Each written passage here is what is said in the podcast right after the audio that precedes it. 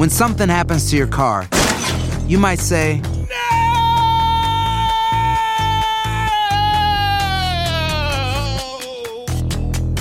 My car. but what you really need to say is something that can actually help. Like a good neighbor, State Farm is there. And just like that, State Farm is there to help you file your claim right on the State Farm mobile app. So just remember, like a good neighbor, State Farm is there. State Farm, Bloomington, Illinois. No hay nada como un teléfono nuevo, y si quieres uno ahora, aprovecha la oferta de Boost para estar conectado con los tuyos. Cámbiate a Boost Mobile y llévate un Samsung Galaxy A15 5G gratis. Boost tiene las redes 5G más grandes del país, con máxima señal, para que sigas tus sueños sin miedo al éxito. No esperes, visita ya tu tienda Boost Mobile local y llévate tu Galaxy A15 5G gratis. Solo en un Boost Mobile cerca de ti. Oferta por tiempo limitado, solo clientes nuevos. Requiere suscripción al servicio, un dispositivo por línea, impuestos adicionales. Aplican otras restricciones. Visita una tienda para detalles.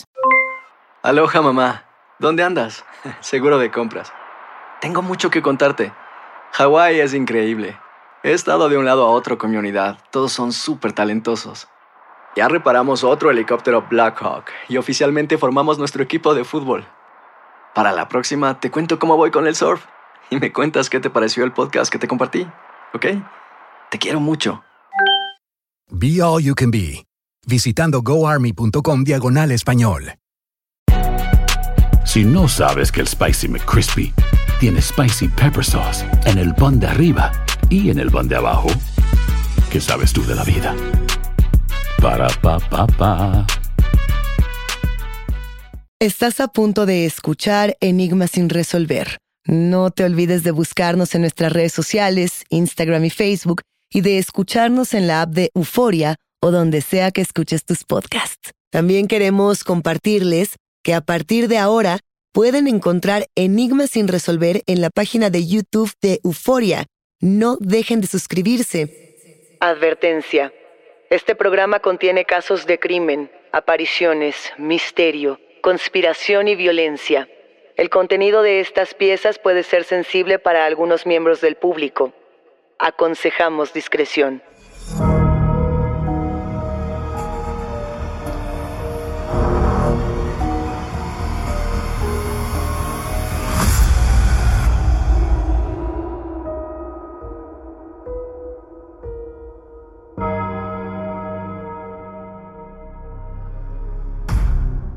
Ella es Janet Hodgson. Es una niña de 11 años. Como toda niña, Janet va al colegio, juega con sus hermanos, se hace preguntas. Pero esta niña es famosa en toda Inglaterra por tener dentro de ella la voz de numerosos fantasmas. Soy invisible, dice la voz descompuesta dentro de ella. Soy invisible porque soy un fantasma. Cuando escuchan su nombre, muchos piensan que ya conocen esta historia. La niña poseída en los años 70 que fue visitada por los Warren y exorcizada de todo mal. Pero este enigma es mucho más complicado de lo que parece.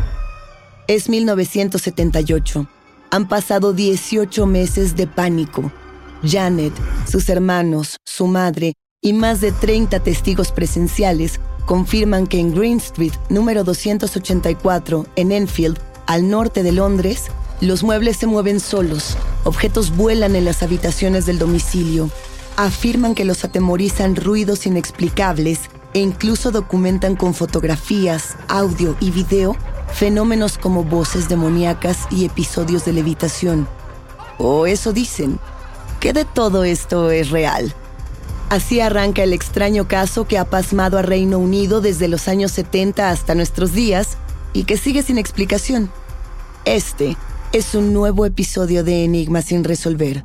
Fraude o poltergeist. La verdadera historia del fantasma de Enfield. Saludos enigmáticos. Hoy vamos a hacer un esfuerzo por separarnos de las secuencias cinematográficas ya tan explotadas con respecto a la saga de los Warren, que van desde Annabelle, The Conjuring, La Monja, etcétera, etcétera, para hablar de posesiones, para hablar de fantasmas y demonios desde otro punto de vista. Si bien a muchos nos encantan estas películas, no podemos olvidar que son ficciones que buscan darle glamour y sobresalto a lo inquietante, y que se toman además toda clase de licencias para espantarnos. Bueno, Lo que haremos hoy es diseccionar uno de los casos paranormales más documentados de Reino Unido. Así es, hablaremos del poltergeist de Enfield, este que ocurrió durante los años 70 y que muchos decían fue resuelto por la pareja de investigadores Warren, pero que ahora se sabe que no, que ellos solamente fueron un par de veces a atestiguar lo que ocurría. En fin, lo que vamos a hacer hoy es analizar todo esto desde el punto de vista periodístico, psicológico. Vamos a tratar también de averiguar qué impacto tuvo en las futuras investigaciones del fenómeno poltergeist.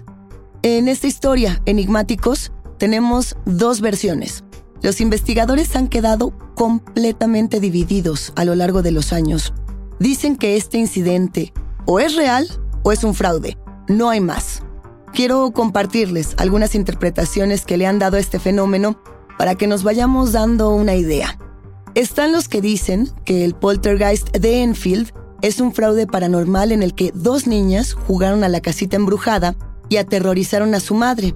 Hubo periodistas en su momento que aseguraron que las hermanas Hodgson confabularon para llevar a cabo una serie de artimañas y de triquiñuelas, y que finalmente lograron convencer a todos los adultos a su alrededor de que un fenómeno poltergeist amenazaba su hogar. Bueno, también están las versiones que afirman que hasta el día de hoy en Green Street número 284 habita el fantasma de un antiguo residente que toma los nombres de Bill Wilkins, Dirty Dick, Andrew Gardner y Stuart Certain, que solamente quiere alimentarse de la energía de quien se acerque a esta vieja residencia. Estamos, por otra parte, quienes pensamos que, independientemente de todo lo anterior, el verdadero infierno que atravesó esta familia vino con el escándalo mediático que le robó la infancia a tres niños, tres niños que no pudieron continuar con su vida independientemente de la verdad o la mentira detrás de aquel fantasma que presuntamente los atormentó durante años. Estamos frente a un evento insólito, enigmáticos, ampliamente promovido por pseudo investigadores psíquicos, por la prensa amarillista británica y también por analistas serios. Un fenómeno mil veces adaptado al cine, a la literatura y a las series de ficción. Un evento que tenemos que analizar paso a paso. Vamos desde el principio.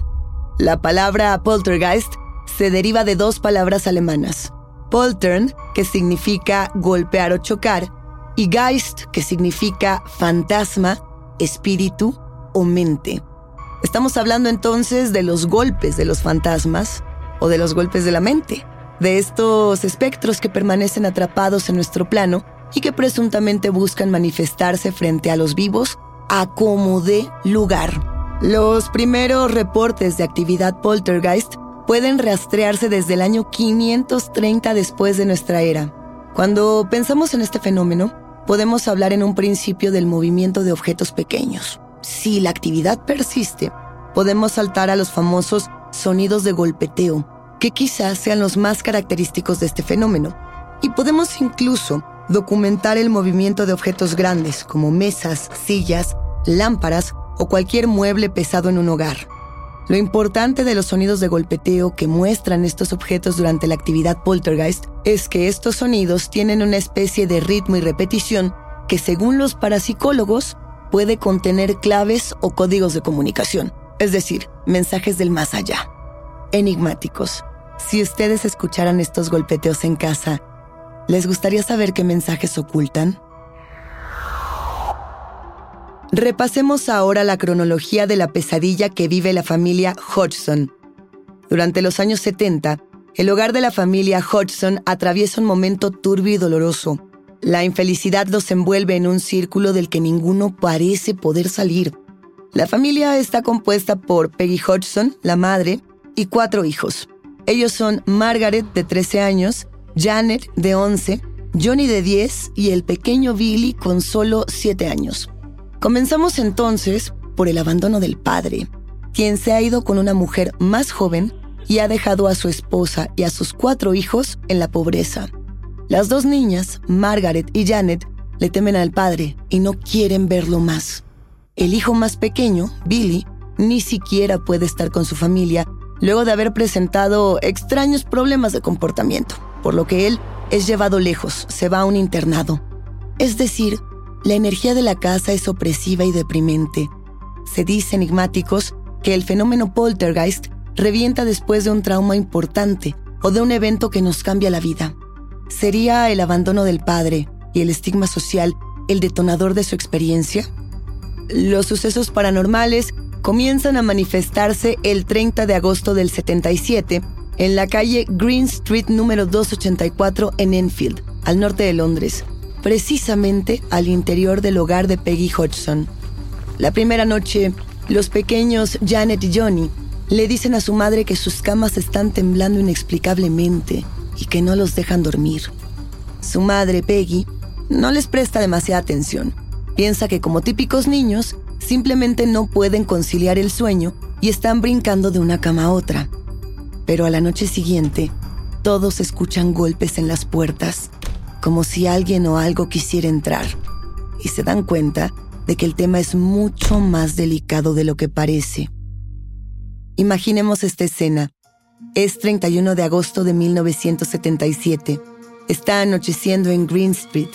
El llanto de Janet y Margaret quiebra la calma de todo el vecindario. Peggy Hodgson entra en la recámara de sus hijas que gritan aterrorizadas. Una cómoda enorme, muy pesada, se desliza de manera vertiginosa hacia las dos niñas, como si quisiera aplastarlas. La cómoda pareciera moverse sola, tan fuerte que raya el piso.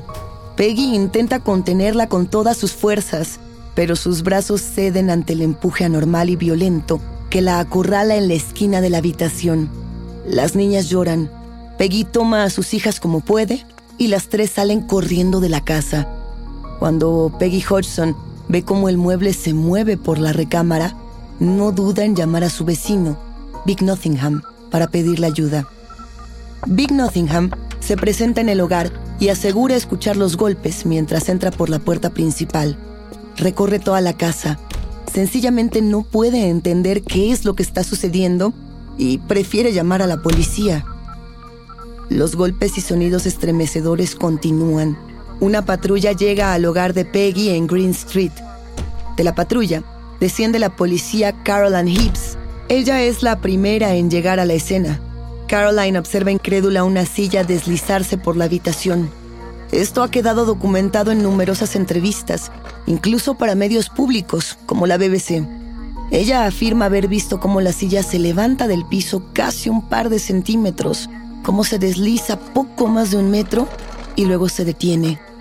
Caroline Hibbs está completamente desconcertada. No sabe qué hacer y prefiere llamar a los periodistas del Daily Mirror para documentar lo que está sucediendo. When you buy a new house, you might say, Shut the front door! Winning! No, seriously, shut the front door. We own this house now. but you actually need to say, Like a good neighbor, State Farm is there. That's right. The local State Farm agent is there to help you choose the coverage you need. Welcome to my crib.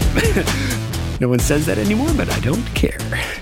So just remember, like a good neighbor, State Farm is there. State Farm, Bloomington, Illinois. No hay nada como un teléfono nuevo, y si quieres uno ahora, aprovecha la oferta de Boost para estar conectado con los tuyos. Cámbiate a Boost Mobile y llévate un Samsung Galaxy A15 5G gratis. Boost tiene las redes 5G más grandes del país, con máxima señal, para que sigas tus sueños sin miedo al éxito. No esperes, visita ya tu tienda Boost Mobile local y llévate tu Galaxy A15 5G gratis. Solo en un Boost Mobile cerca de ti. Oferta por tiempo limitado, solo clientes nuevos. Requiere suscripción al servicio, un dispositivo por línea, impuestos adicionales. Aplican otras restricciones. Visita una tienda para detalles. Aloha mamá. Sorry por responder hasta ahora. Estuve toda la tarde con mi unidad arreglando un helicóptero Black Hawk. Hawái es increíble. Luego te cuento más. Te quiero. Be All You Can Be, visitando goarmy.com diagonal español. Si no sabes que el Spicy McCrispy tiene Spicy Pepper Sauce en el pan de arriba y en el pan de abajo, ¿qué sabes tú de la vida? Para, pa, pa, pa. Buscamos fantasmas en enigmas sin resolver. The Mirror envía al reportero Douglas Benz y al fotógrafo Graham Morris a la casa que inquieta tanto al vecindario. Posteriormente se suman George Fallows, reportero principal del periódico, y el fotógrafo David Thorpe.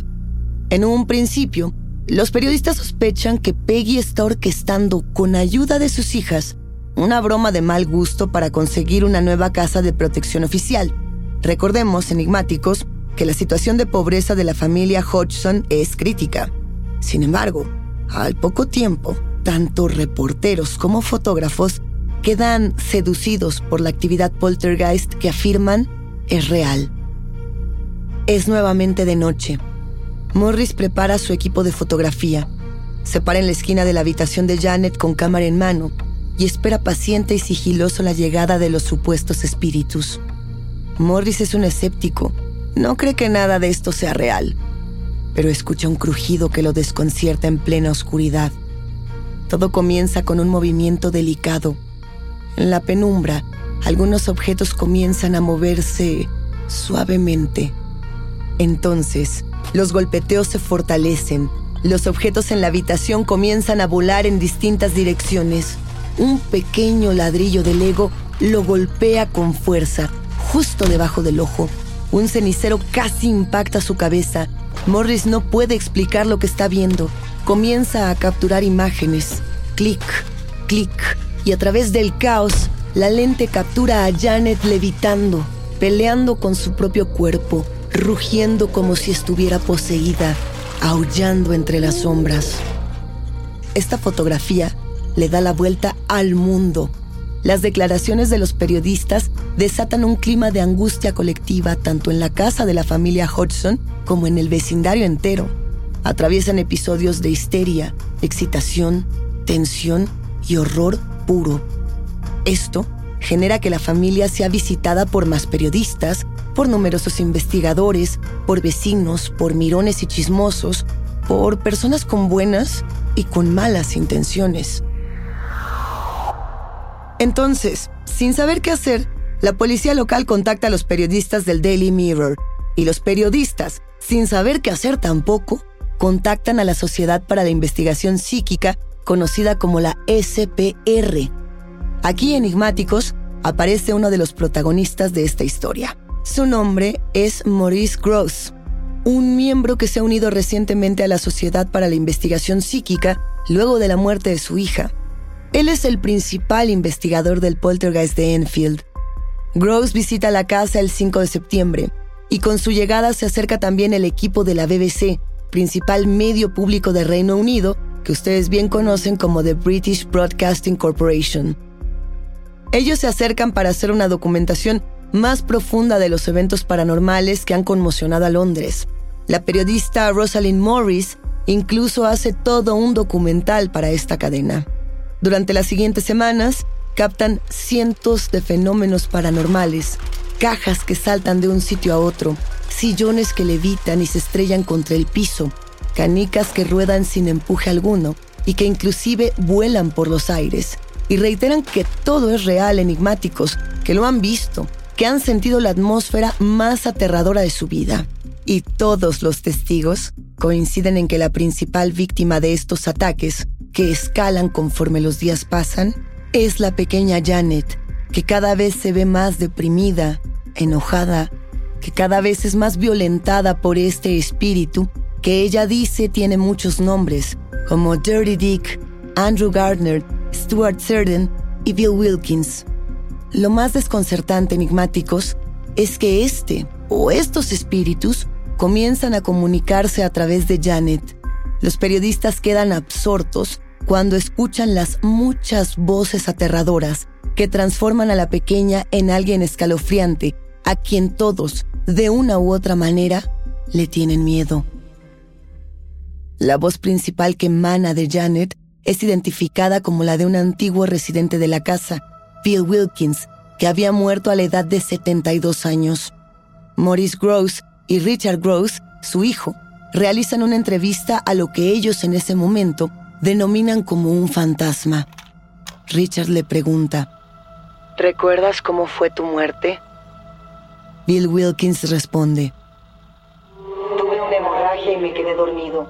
Morí en una silla, en la esquina de la planta baja. Luego preguntan, ¿por qué Janet no puede verte? Bill Wilkins responde nuevamente.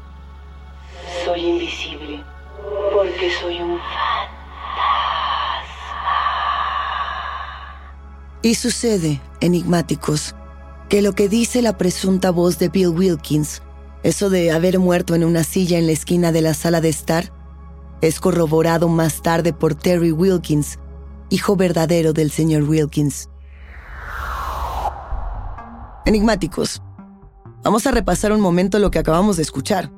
Una de las cosas que resaltan en este caso es el contexto en el que sucedieron los primeros acercamientos paranormales entre el presunto espíritu y la familia Hodgson y los perfiles familiares. Resalta el perfil de Peggy Hodgson.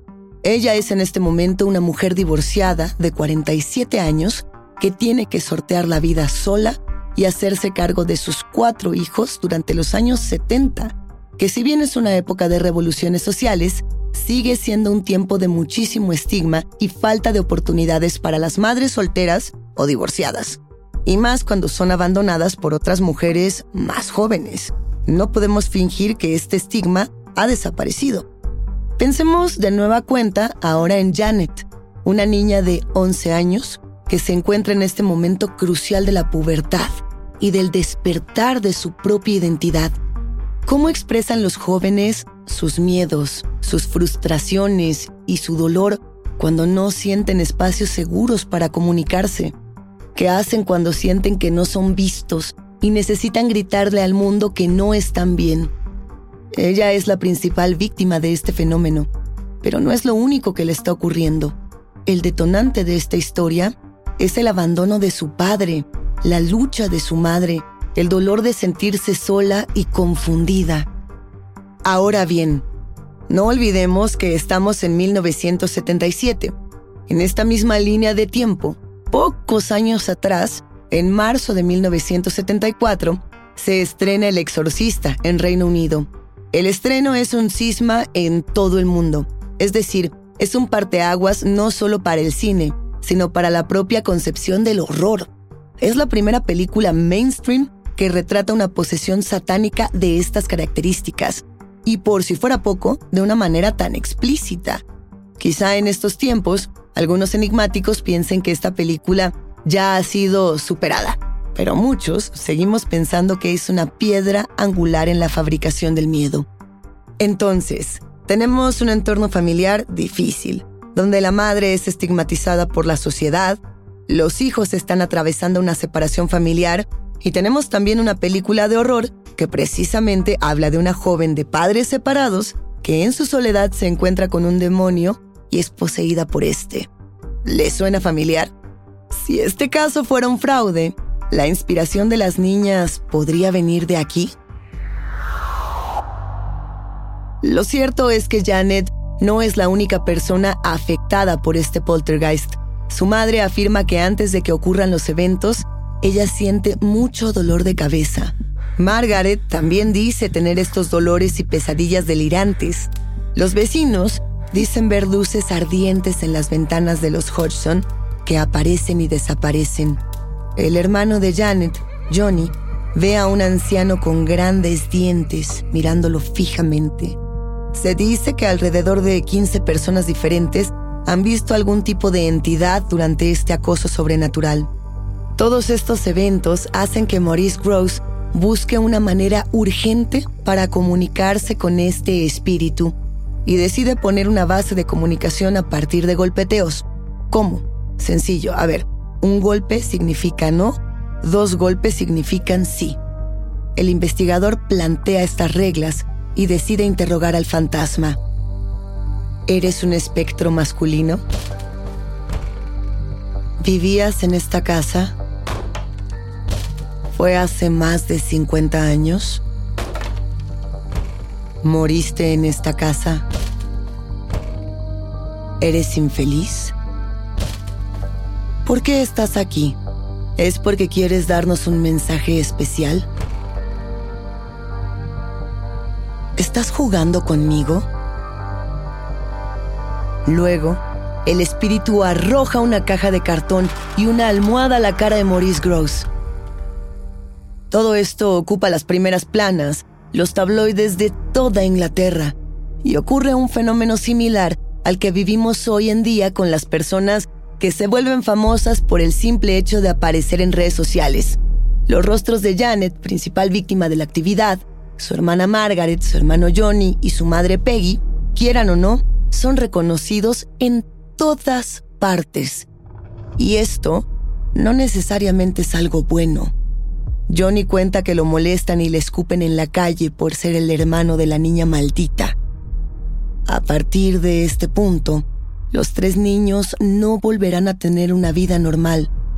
Estos pequeños no conocerán una vida en la que no sean cuestionados o descalificados por lo que dicen ver, sea real o no.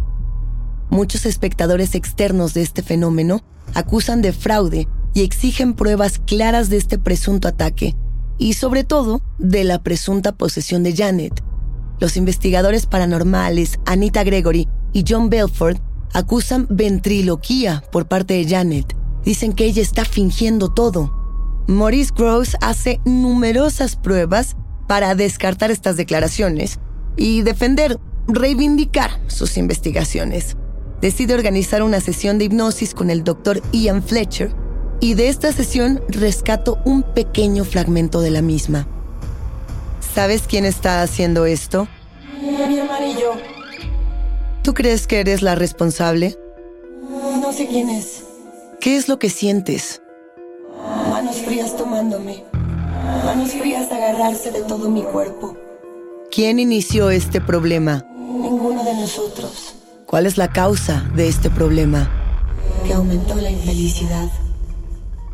Luego de esta sesión, las mascotas de la casa, un pececito dorado y un perico, mueren sin razón. Se encuentran escrituras con heces fecales en las paredes que al ser analizadas resultan ser orina de gato. Las levitaciones de Janet continúan y el clima en aquel hogar de Enfield se vuelve tan violento que el 25 de julio de 1978, Janet es enviada a un hospital psiquiátrico. Janet abre los ojos en el hospital psiquiátrico de Mostley, al sur de Londres. Los doctores del Instituto de Neuropsiquiatría no encuentran que haya nada malo con su cerebro, ningún trastorno, ningún padecimiento químico o neuronal. Entonces, la pequeña recibe durante varias semanas tratamiento psicológico y físico para recuperarse de aquella espantosa experiencia. Y se dicen varias cosas enigmáticos. Una de ellas es que al volver a casa, Janet vuelve a ver espíritus. Y que todo esto culmina cuando un medium alemán viaja hasta Londres para visitar a la familia y a Maurice Gross. Se dice que este medium no solo habla de lo que ocurre en la casa, sino que hace referencia a una joven de 24 años que habría muerto recientemente en un accidente. Y sucede, enigmáticos, que esta joven es la hija de Maurice Gross, quien curiosamente también se llamaba Janet. Lo extraño es que, al conectar la historia de la pequeña Janet de Enfield con la hija de Maurice, el poltergeist finalmente se detiene, como si se hubiera reconciliado con la realidad. Yo me pregunto, independientemente de si esto se trata de una posesión o no, ¿es el dolor de Maurice y el de Janet tan fuerte, tan compartido, que es capaz de ensombrecer de una manera tan profunda los muros de una casa? Han pasado más de 40 años y el tema sigue vigente. Con respecto a si este incidente poltergeist de Enfield es un fraude o no, la controversia es infinita. Se dio a conocer, por ejemplo, una polémica por demás interesante en el periódico The Times, y es necesario releer estos pasajes, porque aquí sin duda nos damos cuenta de la confrontación de ideas tan poderosa que se da cuando hablamos del caso del poltergeist de Enfield. A ver, el martes 2 de noviembre de 2004, el periódico británico The Times publicó una columna llamada Haunting of the Week, algo así como el susto de la semana. En esta columna se hace referencia a casos escalofriantes ocurridos en Londres, y claro, hicieron referencia al poltergeist de Enfield. La columna decía que el caso más famoso de Londres se dio en una casa de ayuntamiento en Enfield en el 77, cuando una familia afirmó que un poltergeist estaba moviendo muebles y haciendo levitar a la gente. Se publicaron fotos de niños volando en los periódicos, pero años después, dice el Times, ya mayores, estas niñas admitieron que todo era un engaño. Muchos lectores quedaron sorprendidos en ese momento.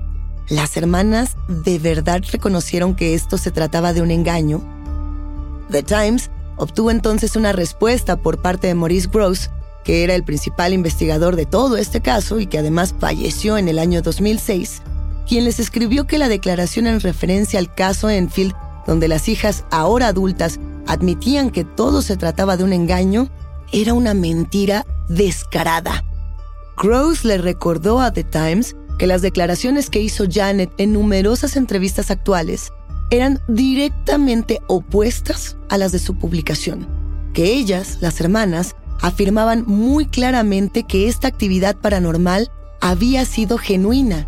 Les digo, enigmáticos, la controversia es infinita. La verdad, sin embargo, es un fantasma. Enigmáticos, ¿ustedes qué piensan? Difícilmente sabremos lo que sucedió realmente en esta casa.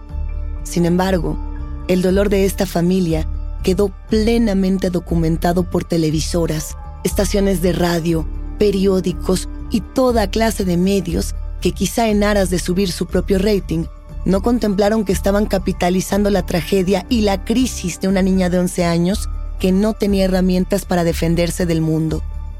Si Janet estaba fabricando o no un evento paranormal, no merecía el escarnio, no merecía la mediatización extrema de su infancia. Si ustedes, enigmáticos, estuvieran experimentando algo inusual en casa, violento, espectral, ¿se lo dirían a los medios sabiendo que quizá nadie les crea? Hasta aquí llegamos con este caso por ahora. Yo soy Luisa Iglesias y ha sido un macabro placer compartir con ustedes enigmáticos. Gracias por escucharnos y no se olviden de suscribirse o de seguir el show para no perderse ningún misterio. Recuerden que pueden escucharnos a través de la app de Euforia o donde sea que escuchen sus podcasts. También queremos compartirles que a partir de ahora pueden encontrar Enigmas sin resolver en la página de YouTube de Euforia no dejen de suscribirse. Nos encontraremos en el próximo Enigma sin resolver.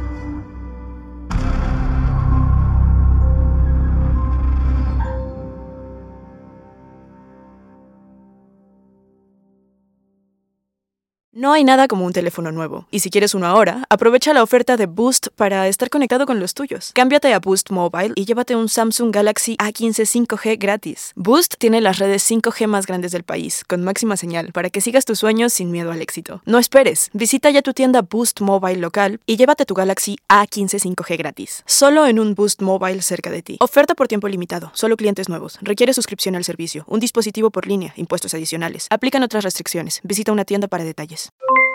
Aloha mamá, ¿dónde andas? Seguro de compras. Tengo mucho que contarte. Hawái es increíble. He estado de un lado a otro con mi unidad. Todos son súper talentosos. Ya reparamos otro helicóptero Blackhawk y oficialmente formamos nuestro equipo de fútbol. Para la próxima te cuento cómo voy con el surf y me cuentas qué te pareció el podcast que te compartí, ¿ok? Te quiero mucho. Be All You Can Be, visitando goarmy.com diagonal español. Si no sabes que el Spicy McCrispy tiene Spicy Pepper Sauce en el pan de arriba y en el pan de abajo, ¿qué sabes tú de la vida? Para, pa, pa, pa. Ohio, ready for some quick mental health facts? Let's go. Nearly 2 million Ohioans live with a mental health condition. In the U.S., more than 50% of people will be diagnosed with a mental illness in their lifetime. Depression is a leading cause of disability worldwide. So, why are some of us still stigmatizing people living with a mental health condition when we know all of this? Let's listen to the facts and beat the stigma. Ohio, challenge what you know about mental health at beatthestigma.org.